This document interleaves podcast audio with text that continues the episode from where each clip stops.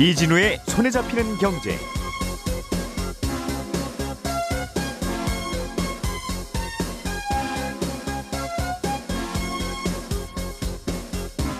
안녕하십니까, 이진우입니다. 요즘 자동차 회사들의 제일 큰 고민은 차량용 반도체를 구할 수가 없어서 공장 가동이 어렵다는 겁니다. 그런데 전기 자동차를 만드는 테슬라는 좀 예외인가 봅니다. 어, 차량용 반도체 수급이 잘 안됨에도 불구하고 테슬라의 삼 분기 판매 실적은 또 역대 최고를 기록했습니다.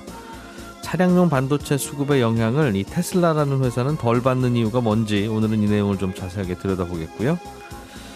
한 청취자께서 연금보험을 이제 수령할 때가 됐는데 보험회사에서 보험금을 일시적, 일시금으로 받으시겠습니까? 아니면 연금으로 쪼개서 받으시겠습니까? 이런 질문을 하더라. 이럴 때는 어떻게 답을 하는 게 현명한 거냐 하는 질문을 보내오셨습니다. 이 질문은 이 청취자분뿐만 아니라 꽤 많은 분들이 좀 알아두시면 좋을 내용인 것 같아서 잠시 후에 자세하게 저희가 좀 풀어드리겠습니다. 최근에 자전거 보험에 가입하는 지자체들이 늘고 있는데요. 지자체의 자전거 보험은 누가 어떻게 가입할 수 있는 거고 보험에 가입하면 또 어떤 혜택이 있는지 어떤 장단점이 있는지 함께 들여다보겠습니다. 시월 사일 월요일 손에 잡히는 경제, 광고 잠깐 들으시고 바로 시작하겠습니다. 오늘의 뉴스를 프로파일링 합니다. 평일 저녁 여섯 시 오 분 표창원의 뉴스 하이킥.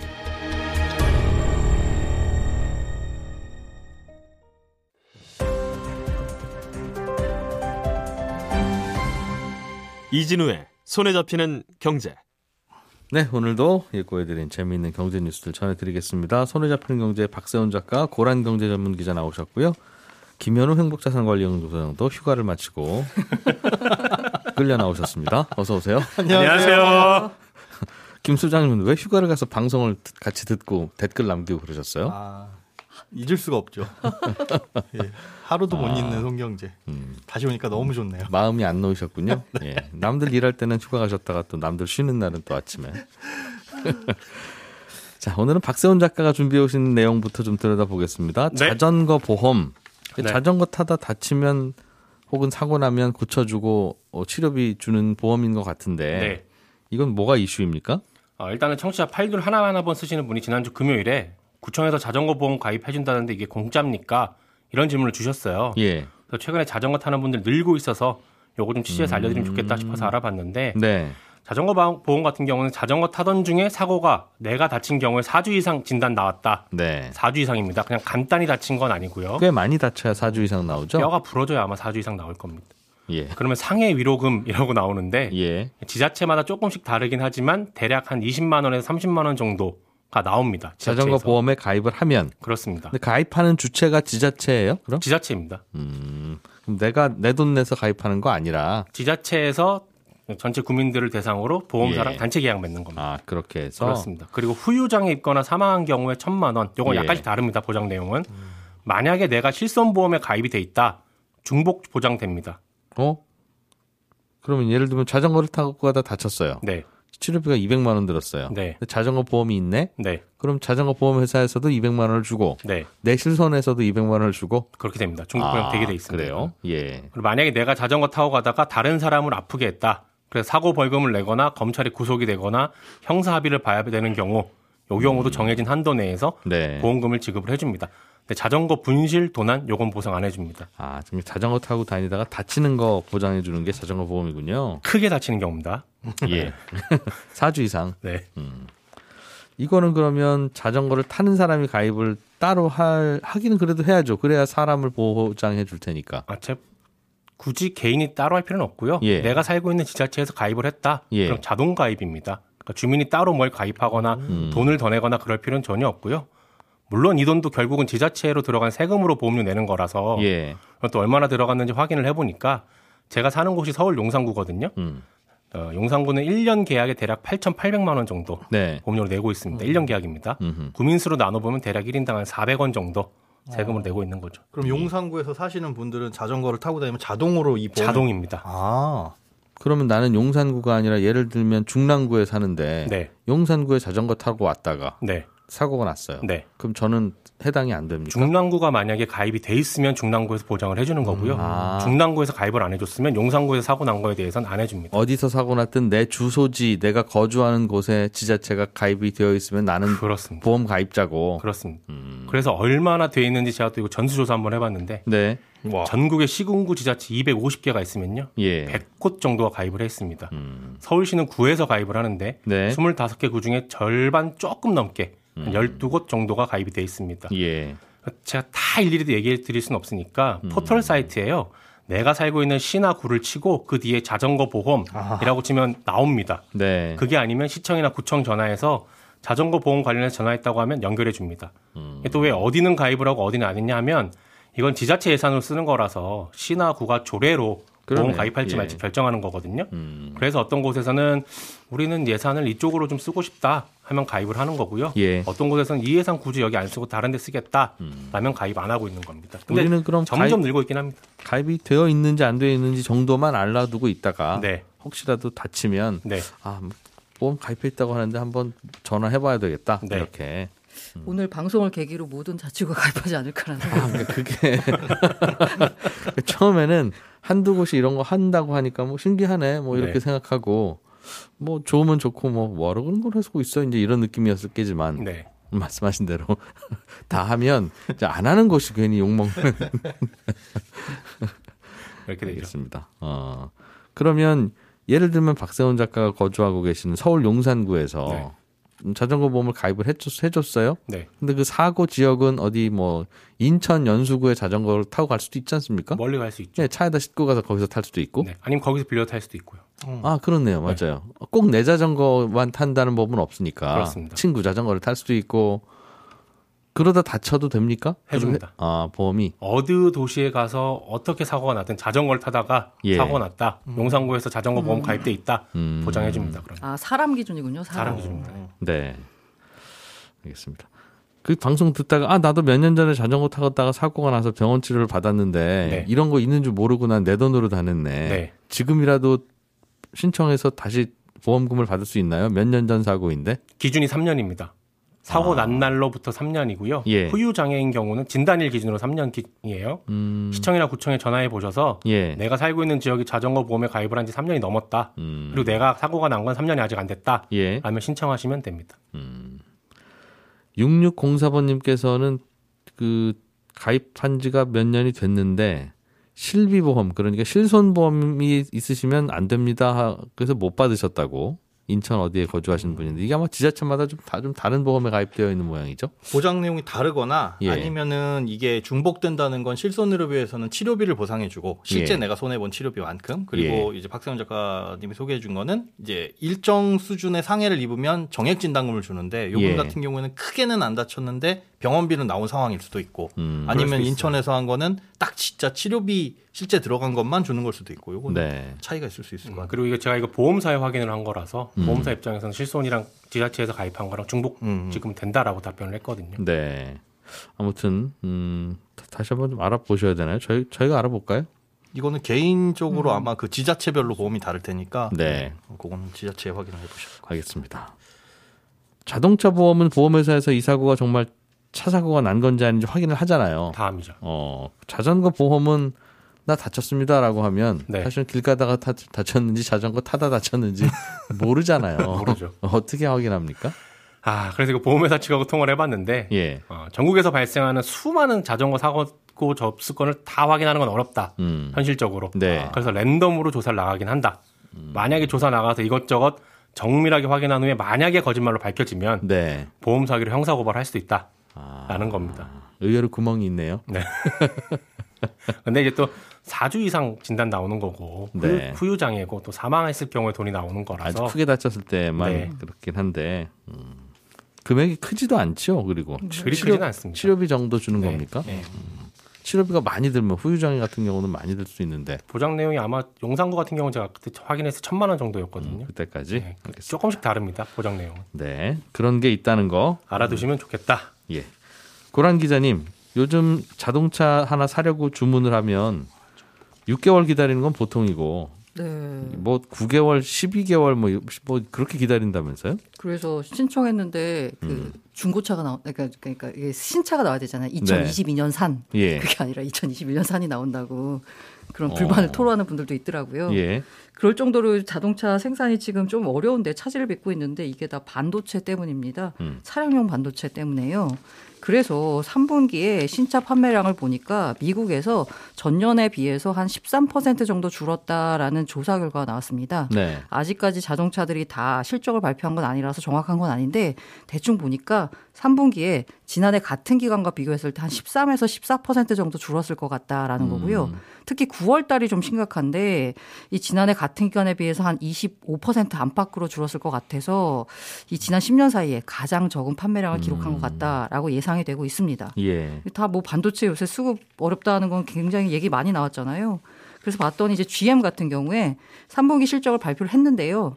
여기는 무려 미국에서 지난해 같은 기간보다 삼십삼 퍼센트 줄어든 사십사만 칠천 대, 이천구 년 이후 최악의 분미, 분기 판매 성적을 보였습니다. 자동차 반도체 없어서 고민이라는 얘기는 한참 전부터 맞습니다. 들었는데 네.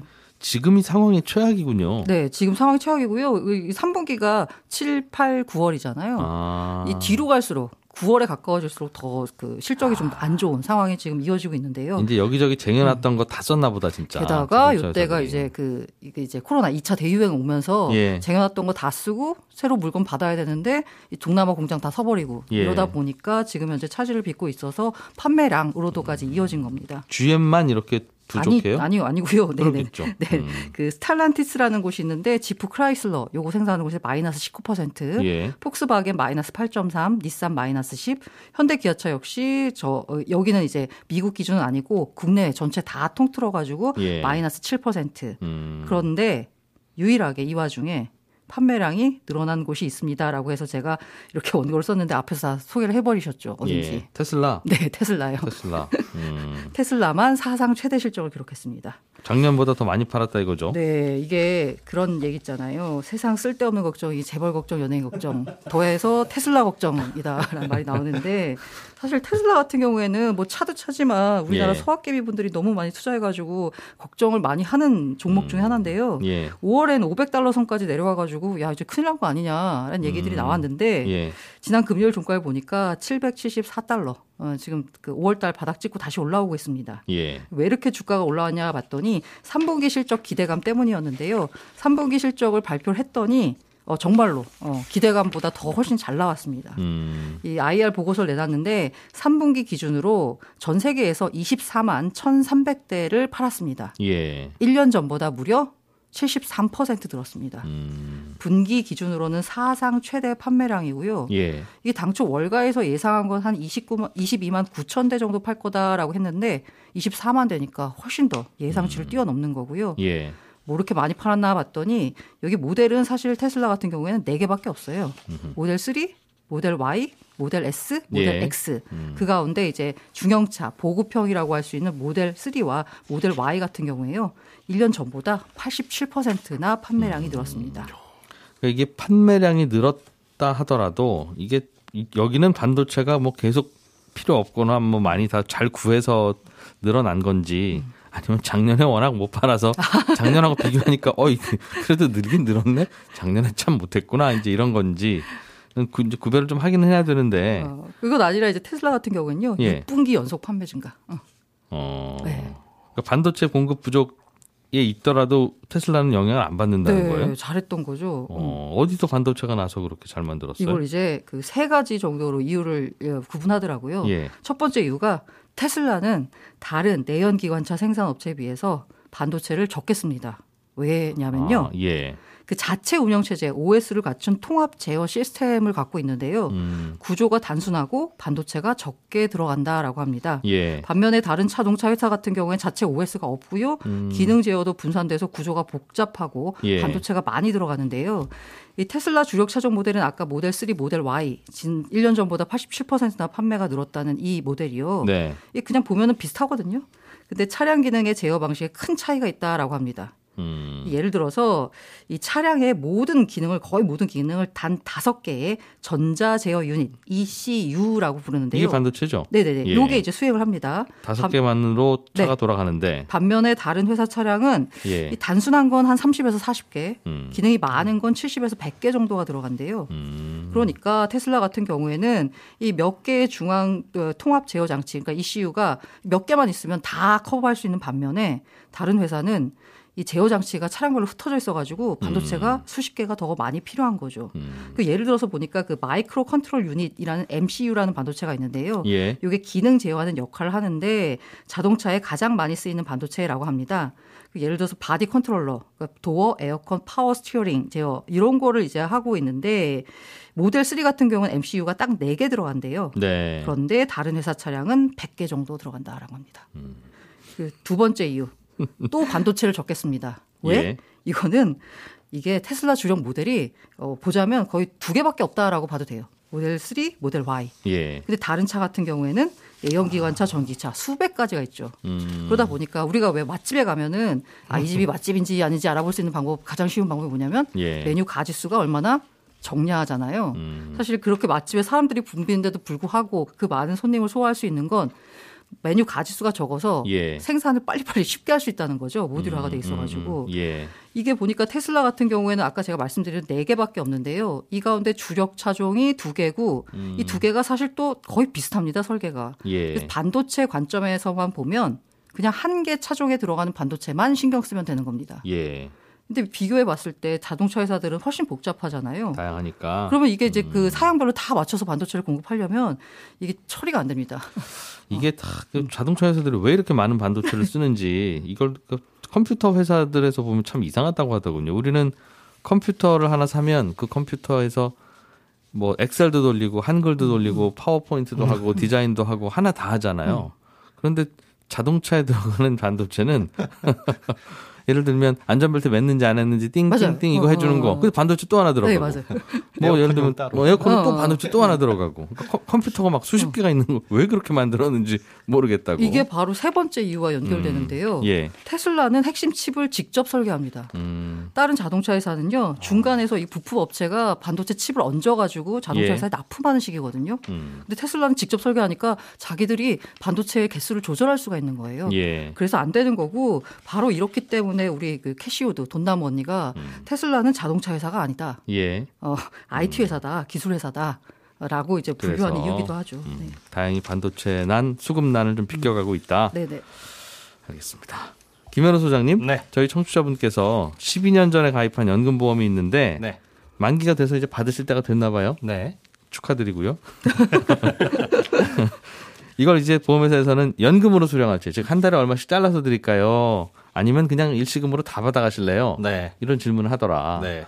뭐라고 해야 되는 거냐? 이제 이 질문을 보내오신 거예요? 아, 이게 선택권이 주어지면 고민이 되죠. 일단 내용을 저도 자세히 읽어보니까 예. 연말정산 때 세액공제 받은 상품은 아니더라고요. 만약에 음. 연말정산 때 세액공제 받은 상품이면 일시금으로 수령하게 되면 그거는 세금을 엄청나게 많이 그동안 내니까. 그동안 받았던 연말정산 혜택을 토해내야 되니까. 그렇죠. 연금을 생각할 것도 게... 없이 연금으로 받아야 되고. 맞습니다. 예. 그런데 그게 아니다 보니까 좀 고민이 될 텐데 개개인마다 물론 이제 가입하신 연금 상품 다들 다르겠지만 이런 고민이 있을 때 핵심적인 거를 좀 생각해 보셔야 되는데 네. 일시금으로 받겠다라고 생각할 때는 딱히 복잡할 게 없습니다. 일단 십 년 이상 유지했으면 비과세 요건을 충족한 거고요. 예. 그리고 뭐 금리도 지금부터 연금 수령할 때까지 아니죠. 일시금을 수령할 때까지 크게 변동 없으면 지금 콜센터에서 얘기해 주는 그 금액 어, 틀림없이 받는다 이렇게 보시면 됩니다.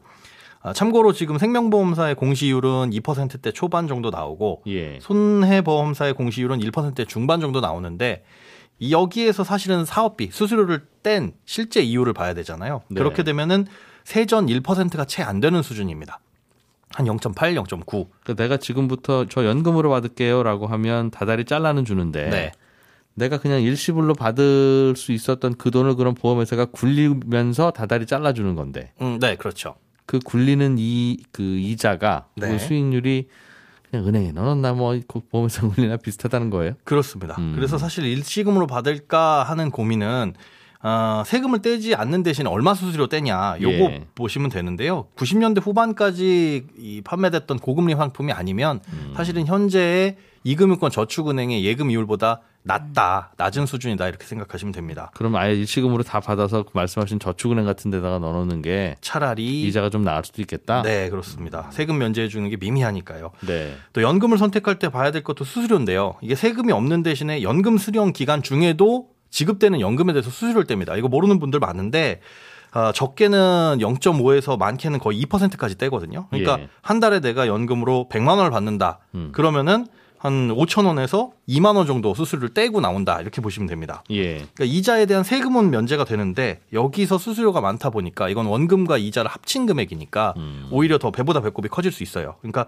한 이억 정도 목돈이 쌓여 있다. 그리고 매년 일 퍼센트씩 늘어난다라고 가정을 하면 이백만 원씩 늘어나는 거죠. 예. 여기에 대한 세금 삼십만 팔천 원 정도는 아낄 수 있는데 음. 연금을 한 달에 오십만 원씩 받으면 어, 연간 한 삼에서 십만 원 정도 수수료를 떼는 거니까 이거 세금을 그렇게 크게 많이 아끼나 음. 차라리 받아가지고 내가 은행에 넣어놓고 필요한 만큼씩 꺼내 쓰는 게 더 낫지 않나 네. 이렇게 판단을 하실 수도 있다는 겁니다. 근데 연금으로 잘라드릴까요? 라고 물으면 이 연금은 내가 죽을 때까지 나오는 거잖아요. 예.